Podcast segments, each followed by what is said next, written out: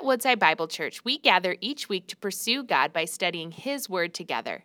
As we kick off the new year, we invite you to tune into our current series, The Forgotten Virtue, Learning to Love Again, where we'll discover how God defines love, Christ personifies love, and the Spirit empowers us to love one another. Together, we'll experience healing and hope in the love God designed for us, a love we carry through every season of life. Well, kids, if you haven't gone yet, you can go to Woodside Kids. You'll, you'll enjoy things this morning. The environment over there is set up very nicely. Um, parents, feel free. If you want to take them there, you certainly may. Um, you can see the environment that's there, but the um, the gals will, will take them safely and carefully uh, over to Woodside Kids. Uh, this morning, uh, we'll continue, actually we'll conclude our series in First John, so you can certainly turn there uh, this morning. Uh, First John chapter five is where we'll end up, because chapter five is the last chapter of First John, so that kind of makes sense.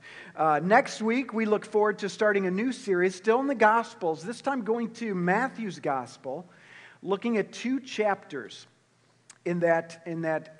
in that book that Jesus is discoursing. It's called a discourse. He's discussing this, um, this reality that something significant is going to happen.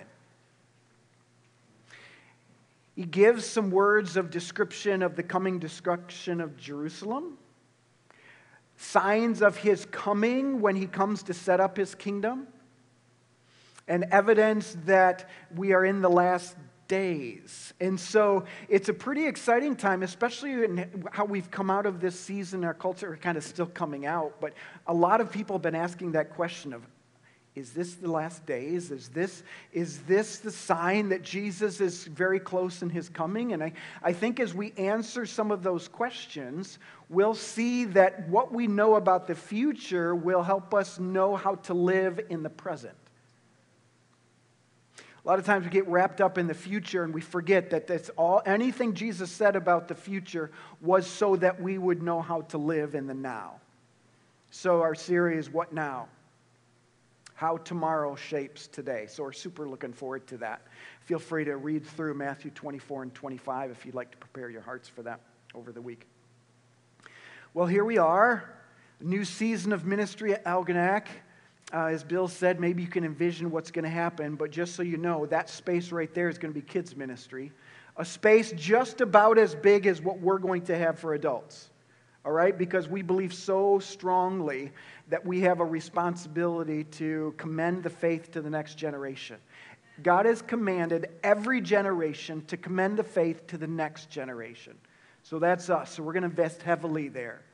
Uh, we, we believe that our kids matter. They matter to God, they matter to the church, and they desperately need to know Jesus personally.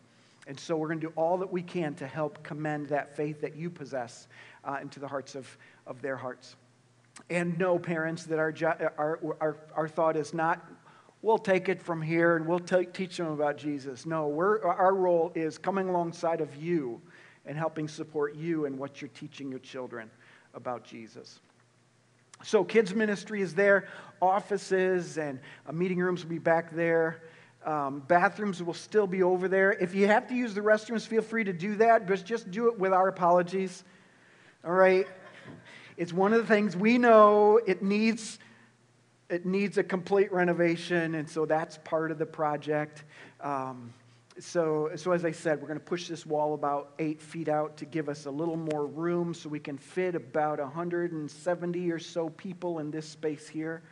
Um, we'll have room for sixty to seventy kids over there. Can you imagine if we tried to do kids ministry with two or three adults for fifty to sixty kids? That would be having to... to build a insane asylum or a um, mental health facility as our next project. So we can't do that, right? So let's all of us be asking God the question, God, do you want me to be a part of that ministry? Doesn't that be every week? But boy, if we have enough people to do that, we can be on a rotation basis. And so all these kids would see personally There are so many people that love Jesus. So be a part of that. I encourage you. All right, let's go to First John five. As we said, there's been a lot of um, a lot of cancellations and closures over these last twelve months. Have you noticed? I love the signs as I pulled in uh, after being gone for a lot of this week and seeing signs of the restaurants that say, hooray, we're open. Or I think that's what Lega's says. Uh, Club Capri has their sign, we're open again. You know, there's exciting because we've been through the season of everything's interrupted. But here's something that was not interrupted by COVID. Childbirth. I mean, Caitlin works in that field, and she could tell you people still had babies during COVID. In fact, in our church family here, we've got two newborns that you haven't met yet because they were born during COVID, and it's not yet good for them to come out uh, yet, but soon they'll come out, and the Alamans will introduce us to their little baby, and, and the Hines will introduce us to theirs because childbirth still happened. Here's the other thing that's happened. There's been spiritual births where people have come to know Jesus personally and they've experienced spiritual birth because the gospel cannot be chained through disease or epidemic, pandemics, or, or government restrictions. Amen. The movement of the Spirit of God cannot be stopped. Just like you go out there and say, oh, it's too cold. I'm going to build a wall. We're going to stop this wind. Nope, you can't. You might say, well, okay, my sandbags aren't keeping the water back. Every time there's that westerly or easterly wind, whatever affects you, it, it, it pushes water high. So we're going to build a wall somewhere. Once we get done with the bridge over to Harson's, we're going to build a wall so that the wind... No, you can't do that because where does the wind come from? I don't know. I really found it. All we know is that it comes. And Jesus said, that's like the Spirit of God. As it blows, you can't tell exactly where it comes from. All you know is that it moves and it happens. And it opens the eyes of hearts to understand things that they didn't otherwise understand. It's called, a, it's called new birth. Jesus had this conversation with Nicodemus. John records it in his gospel in John chapter three. Where Jesus tells Nicodemus, this ruler of the Jews, he says, unless you're born again, you can't see the kingdom of heaven. And Nicodemus says, well, huh? You mean I got to go into my mother's womb and be born again? And Jesus says, no, I'm, you're talking physical birth, birth of the flesh. I'm talking birth of the Spirit. That unless you're born of the flesh and the Spirit, you cannot see the kingdom of God. John comes back to that analogy in First John chapter five, where he talks about the new birth, the spiritual birth, the new birth, the spiritual birth makes you a child of God. Are you a child of God? I'm not saying did God create you. In that general sense, we're all children of God in that we find our source of life from the Creator, from God. But in the true spiritual sense, are you a child of the Father, a child of God? Have you experienced new birth? How do you know? I can't look at you here and look at these... Oh, what do we have? About sixty people, fifty-six in here. As I look at you, I can't tell. I really can't tell. When I sat in the bleachers listening to Algonac band and looked around at that couple hundred parents and grandparents and family and friends, I couldn't tell which ones were children of God. I sat in Spirit airline traveled to Florida to visit my mom, and I saw those other two hundred people crammed into that little plane. And I couldn't tell. Couldn't tell who, who, who's a child of God and who's not. So how do you know? John wants us to know. So he tells us in chapter five. Let's look at, look, look at these verses. First of all, he says, you know you're a child of God if, verse one, you believe in Jesus. Verse one says, everyone who believes that Jesus is the Christ has been born of God, and everyone who loves the Father loves whoever has been born of him. Whoever believes that Jesus is the Christ has been born of God. Now, this is one of the attacks on the Christian faith that have been coming ever since Jesus came to this earth. Ever since Jesus made that audacious claim that I am the way, the truth, and the life, no one comes to the Father except through me, this claim of Jesus has been attacked. Because throughout human history, humans have been deeply religious. There's been this sense in the hearts of just about every civilization that there's someone greater than us. And we need to find some way to give allegiance to this one. Maybe they saw him in the sun, or in the wind, or the fire, or in water, or in trees, or in creatures, or in mountains. But we humans kept looking for the greater one. When this was written, it was the Roman Empire.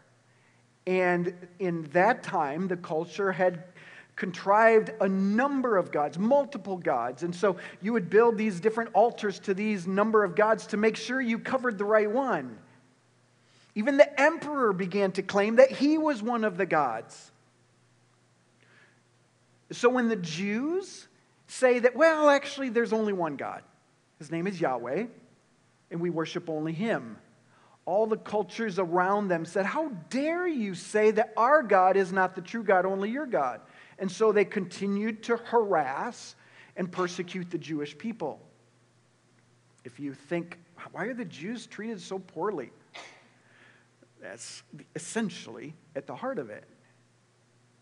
And then Jesus, as a Jew, comes to say, and actually this one true God, you can only get to him one way.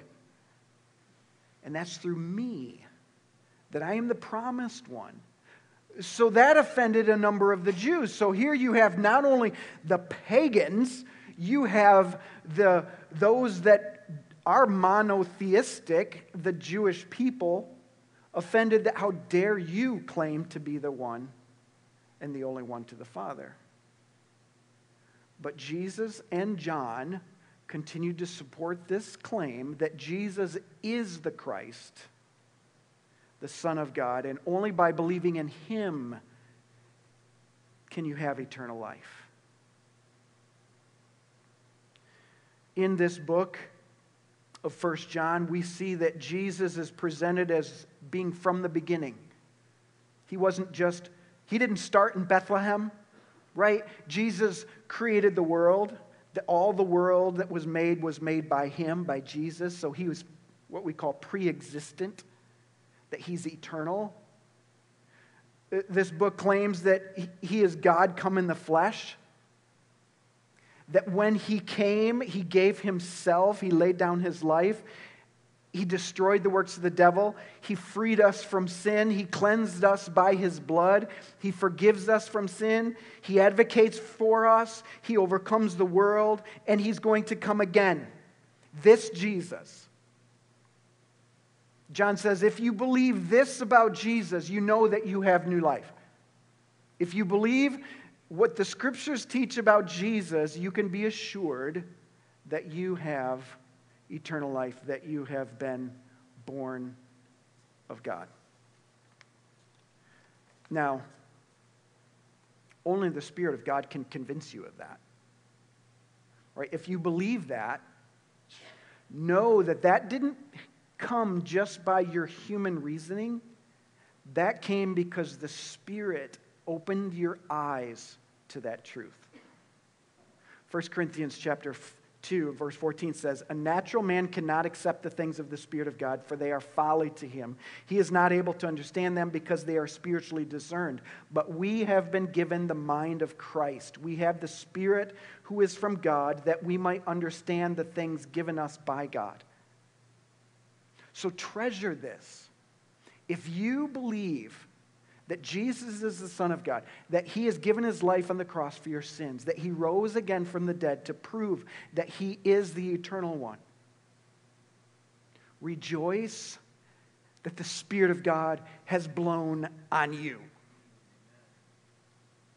It's not that there's not historical evidence of this, that Jesus' words are true. It's just that a sinful heart, which we're all born into sin, a sinful heart will push against it and say it just isn't, it can't be true, because for many reasons. One, it would mean that then I'm a sinner, and I don't like to believe that. I like to believe that actually I'm better than most people. Just look around the room. Go ahead, look around. You're better than them, right? Sure, maybe not this room. Maybe you have to go out there further, and then you can find someone that you would say, well, see, I'm not that bad. I'm, I can't be a sinner. That guy's a sinner, or she's a sinner. That's what your flesh will say. But only the Spirit of God would cause you to say, I am a sinner, but God solved my problem by sending Jesus, His Son, to wash away my sin. So if you're Jesus, how you define Jesus, which there's lots of ways to define Jesus. Just pick up a recent edition of Time Magazine. You'll see another way to define Jesus. If it does not align with what the Scripture teaches, then you can have no confidence that you are a child of God. It can't be the Jesus that we create. It's not like Mister Potato Head that we say, well, okay, well, I like an arm here and a foot over here, and I like these types of eyes. You can't do that with God. You can't do that with Jesus. We have to accept what He has spoken about Himself. But you can choose to trust your own line of reasoning with all your wealth of experience, or you can trust the written Word of God that has proved itself true and right for all these generations. If you believe that Jesus is the Christ,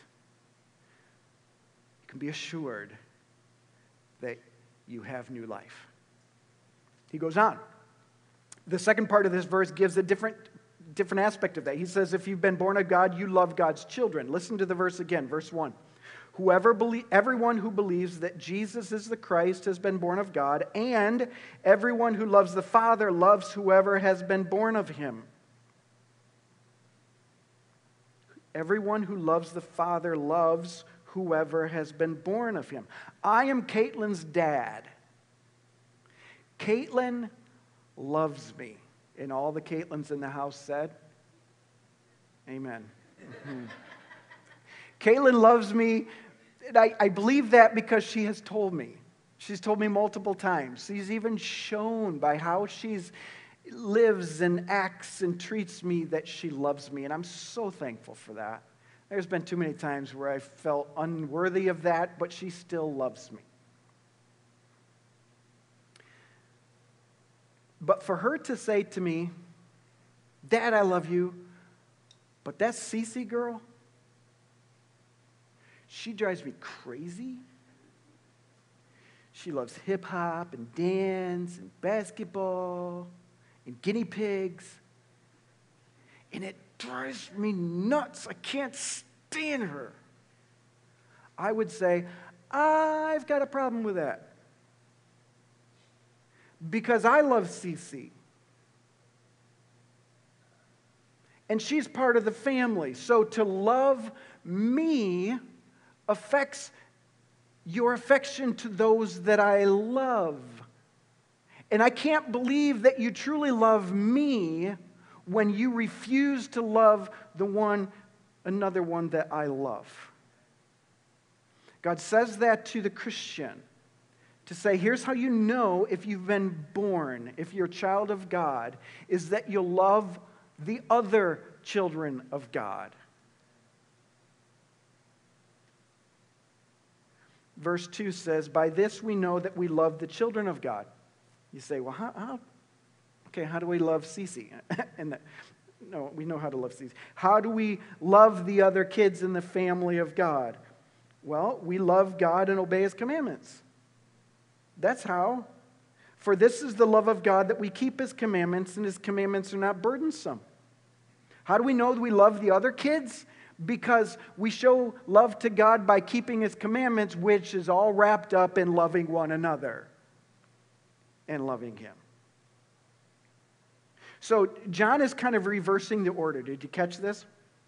He says, we love the children of God when we show God we love Him by obeying His commandments. We can be nice, we can tolerate one another, but to truly love the other kids in God's family, we have to love God and keep His commandments. He, he kind of addresses two errors that can happen. One error is that we claim to love God, but we're cold to one another. And, and John says, nah, you can't do that. He's speaking to like the Pharisees of the day, right? Those were the people that said they loved God and, and, and did all these ritualistic things to show they loved God, and yet they abused people and they took advantage of widows and the poor and such things, where, where Jesus and John come against that and say, no, you can't. You can't love God if you're not truly loving all of His kids. But then he also addresses another error when he says, you claim to love others, but you don't think you need God for that. These are the secular humanists in our society today. These are the people that are good people, and we know many of them. Maybe there's some that are even here, that you're good and you're kind of tolerating this, this Christianity thing for the sake of family or friends or whatever, but really you don't need God. You're just going to be kind to people. And John says, no, you really can't. Because all of us will find ourselves reaching a limit of loving others. And we can't get past that limit because we're still tarnished by our sin. The only way to truly love God's people is for your love of the Father to be so intense that you love those that are very difficult to love because you love the Father so much. So he says it's, it's, kind of that, it's kind of that cycle where, where you know that you're born again if you love the Father, but you know you love the Father if you love kids. You know that you're born again if you love His kids, and you know you love the kids if you're truly keeping the commandments of the Father. You can't, you can't cut a line and say, well, I'm going to do this one, and still think you're a child of God. It says, and His commandments are not burdensome. Now, that's been a difficult phrase for a lot of people to swallow. The commandments of God are not burdensome. And then they say, oh, actually, they are kind of hard. The commandments of God, you know, commandments to, to live sexually pure and to have your, your thought life be honoring to God all the time, ah, it's really hard. To honor the Lord out of the first fruit of all your increase, to say, well, the first? How about if I look at the end of my month and see if I have some monies left for God? Isn't that a better way? Well, the commandments of God, they're really hard. In honor, preferring one another, that's good when I'm feeling good, but when I'm not feeling so good, I just want my space. Right? I want things the way I need them because I, I'm struggling now, and so... Are the commandments of God burdensome? Well, his third reality as a child of God helps address that. Next verse, verse four and five. If you've been born again, you overcome the world. If you've been born again, you overcome the world. Jesus told his disciples, he said, fear not, for I have overcome the world. That's what he said the night he was betrayed. He says, I have overcome the world. Now, John says, and actually, because he's overcome the world, we overcome the world. This is how you know you're a child of God. It says, for everyone who has been born of God overcomes the world. And this is the victory that has overcome the world, our faith. Who is it that overcomes the world except the one who believes that Jesus is the Son of God? There we go. I'm going back to verse one. This is how you know that you're born of God. If you believe in Jesus, if you believe in Jesus, then you're overcoming the world. Here's a third way you know you're a child of God. You're overcoming the world. What's the world? Well, in chapter two, he clarified the love of the world is the lust of the flesh, the lust of the eyes, and the pride of life. These are the, the, um, the appetites, the affections, and the ambitions that we seek to satisfy ourselves with that the Father does not give to us. So the things we want, things we go after, that God isn't saying, here, this is for you. These are the things we say, actually, I think I want this from the world. So maybe it's immediate satisfaction. Maybe it's um, things that uh, he said, no, this isn't for you. This will corrupt you. So, uh, so, so loving those things, he says, if you're a child of God, you can overcome. Let me try to illustrate this. Probably too simply. Let's say, let's imagine, try, try to imagine, guys, that you love burgers and pizza, chicken wings, and anything else greasy, right? You just love that. As a teenager, you get into young adulthood and you realize I can choose to eat whatever I want. So you do. So you keep eating those things. You add nachos and cheese to the mix and chicken tenders and you expand your palate. But all those things is what you pursue. That's what you want. That's what you eat. You get about fifty-some years old and suddenly you think, ah, you go to the doctor and he says, you're having a heart attack. They em- emergency intervene and save your life. Doctor meets with you afterwards and says, we've got a problem. If you don't change your diet, you're going to die. So we're going to prescribe for you a healthy diet consisting of greens and low fat, of small portions of lean meat, but we're going to provide you a healthy diet. And he walks out, and you think, oh, this is going to be so hard. This is going to be burdensome, right? Some of you even thinking, eating like that now, there's some that would say, well, of course you're all catching on, right? Of course, you're not intended to eat all that junk, but we like it. And to think of not, instead of eating these other things, can be burdensome until you learn to love life better than grease.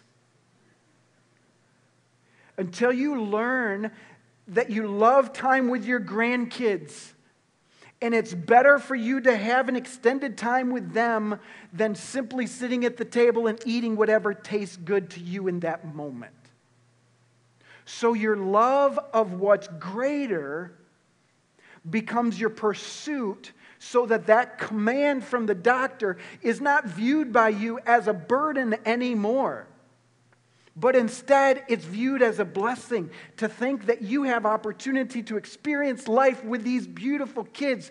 Kids that you can love and enjoy and send home. Kids that you can, you can watch and grow, and but you don't have to pay for them. Right? This is life as God intended, maybe. This is abundant life. You can experience that if you put aside grease. And you'll find, because you love this more, doing without this is not a burden. And eventually you'll find, I feel so much better when I'm eating this and enjoying life. This no longer has the attraction. John says to us, if you love the Father,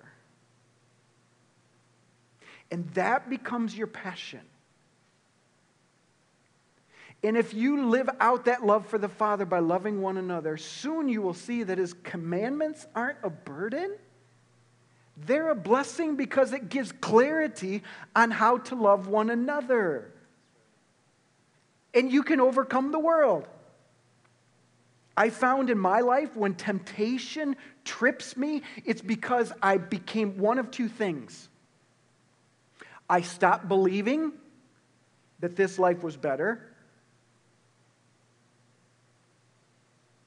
or I stopped wanting that life. I stopped believing it, or I stopped loving it. And in my heart crept a desire and a love for what corrupts me. I either stop believing that he is good, like you sang over and over. Does Eric need to have us sing that chorus one more time? You are good. You are good. He is good.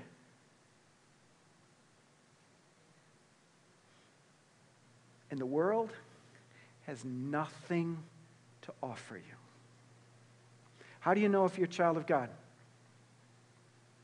Well, you find that in your life, you find less and less attraction to what corrupts you and more and more attraction to what gives life from the Father.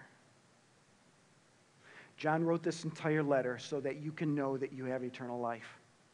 So you don't have to wonder. So you don't have to go through your day thinking, I hope I'm measuring up. I hope I'm, hope I'm going to heaven. No, that's not what you, how you have to live.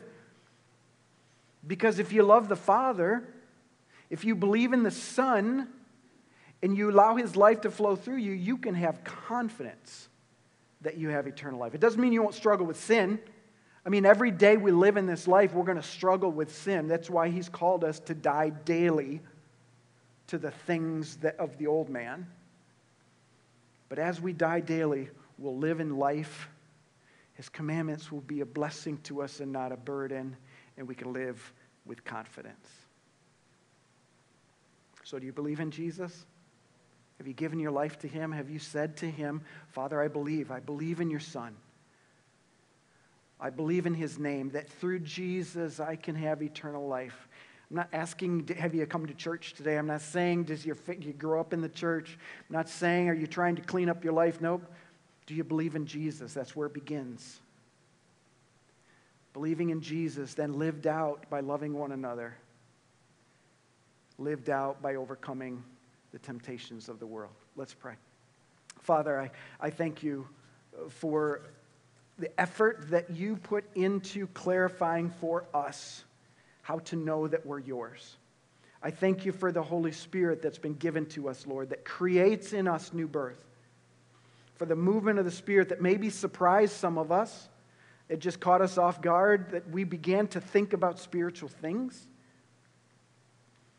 Lord, thank you for your patience. It took you a long time to get us to this point where we would listen to you, but you didn't quit. You kept pursuing us. And maybe there's some here, Lord, that would say, it's time for me to give in. It's time for me to say yes to the God that I know has been pursuing me. Father, may your Holy Spirit blow in this room right now. Give life. Convince those, Lord, that have been wondering. Convince them of that life that you have available to them. And, and increase our faith, Lord, as that faith will overcome the world. This is our prayer. In Jesus' name we pray. Amen. Let's stand together. Let's sing. Thank you for joining us as we study God's Word together. We would love to hear how God is moving in your heart and get you connected into the Woodside Bible Church family. Head to woodside bible dot org slash connect to introduce yourself today.